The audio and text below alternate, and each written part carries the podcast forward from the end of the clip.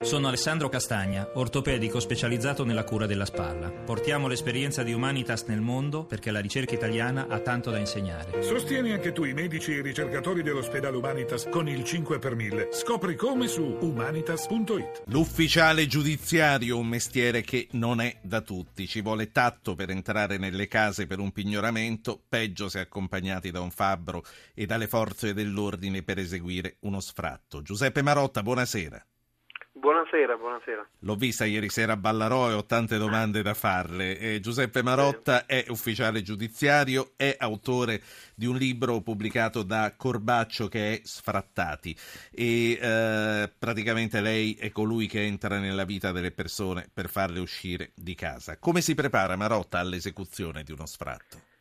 Eh, cerco di incontrare le famiglie più volte, diciamo, prima di arrivare poi all'atto finale. E cerchiamo insieme di trovare delle soluzioni, le, l'indirizzo alle famiglie verso gli assistenti sociali, cerchiamo di capire, cerco di capire se hanno a disposizione un altro appartamento, parenti o la capacità anche patrimoniale di eh, come dire, avere un nuovo contratto d'affitto e quindi cercare di capire, insomma, di, di, essere, di, di far sì che la cosa sia meno traumatica possibile. Questa è una sua iniziativa personale o c'è un protocollo per voi che fate questo lavoro? Ma diciamo che nell'ufficio dove lavoro, quello di Milano, diciamo abbiamo istituito questa, questo accordo con i vari uffici dell'edilizia pubblica e quindi ci confrontiamo molto con gli assistenti sociali ed è un, come dire, dà molto risultato, ecco, questo confronto. Quindi questo come funziona? Voi ricevete l'esecutività dello sfratto, dopodiché? Eh, una volta ci incontriamo, diciamo, fissiamo il primo accesso dove ci rechiamo presso queste famiglie, solitamente non eseguiamo lo sfratto. Sì, però questa è la prima che... volta che lo sfrattato vi vede o già sapeva esatto, che no, sareste ci, arrivati? Ci vede già quando notifichiamo la citazione per l'udienza, ecco, quindi diciamo che noi abbiamo rapporti con queste persone almeno per un anno perché iniziamo a notificare la citazione, le persone si presentano in udienza davanti al giudice, eh, giustificano la, perché non pagano l'affitto, dopodiché il giudice dà un termine entro il quale loro poi dovrebbero lasciare. Solitamente non lasciano e quindi eh, siccome c'è una sentenza e loro non hanno rispettato questa sentenza, eh, i proprietari si rivolgono appunto agli ufficiali giudiziari chiedendogli di eh, eseguire appunto la sentenza perché le persone non sono ancora uscite dal, dall'appartamento e quindi poi ci rechiamo noi. Fissiamo un primo incontro e poi da lì, dopo due o tre rinvii, solitamente di un mese, un mese e mezzo, poi arriva il momento in cui eh, poi bisogna uscire. Ecco. Quindi questo ci dà la possibilità di entrare in relazione con le persone che vogliono essere aiutate. Storie di vita che lei ha raccolto in questo libro, eh, chiaramente con lo sfratto esecutivo e definitivo, quello del fabbro e del cambio della serratura, la vo- il suo compito finisce. Le è capitato di seguire qualcuno degli sfrattati anche dopo? Sa come sono finiti? Diciamo che qualche volta mi è capitato di incontrare poi per strada qualcuno che, come dire, un po' mi ha ringraziato per, come dire, il tatto con cui è stato trattato, mi ha spiegato un po' che poi qualche soluzione l'ha trovata, qualche volta gli assistenti sociali mi hanno riferito di quello che, insomma, è accaduto e una volta mi è capitato poi alla fine, dopo aver fatto lo sfratto, siccome questa famiglia di pakistani era davvero in difficoltà, li ho caricati in macchina, padre, madre e due figli, e li ho portati io direttamente dagli assistenti sociali e lì poi hanno iniziato un percorso prima presso una casa famiglia e poi forse presso un'abitazione. Il problema delle persone sottoposte a sfratto in questo periodo è proprio questa, l'incertezza.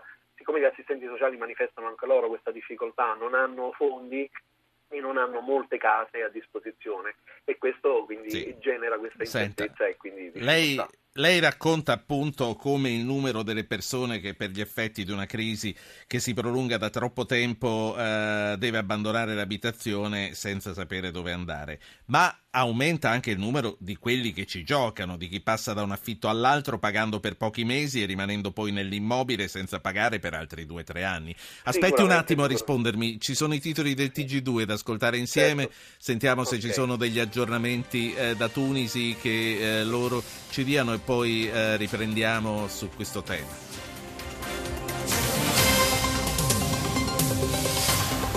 Attacco jihadista nel cuore di Tunisi, prima l'assalto al Parlamento, poi il comando si dirige al vicino museo del Bardo. I terroristi prendono decine di persone in ostaggio, anche bambini. Un assedio durato due ore. I jihadisti sparano sulla gente, poi il blitz delle forze speciali. Il bilancio è di almeno ventiquattro morti, tra le vittime anche tre italiani, sei connazionali rimasti feriti, dicono fonti della Farnesina. Nel museo c'erano alcuni dipendenti del comune di Torino ed altri italiani erano arrivati a Tunisi su una nave da crociera. Sgomento del Presidente della Repubblica Mattarella, che sottolinea: l'Italia non si farà intimorire.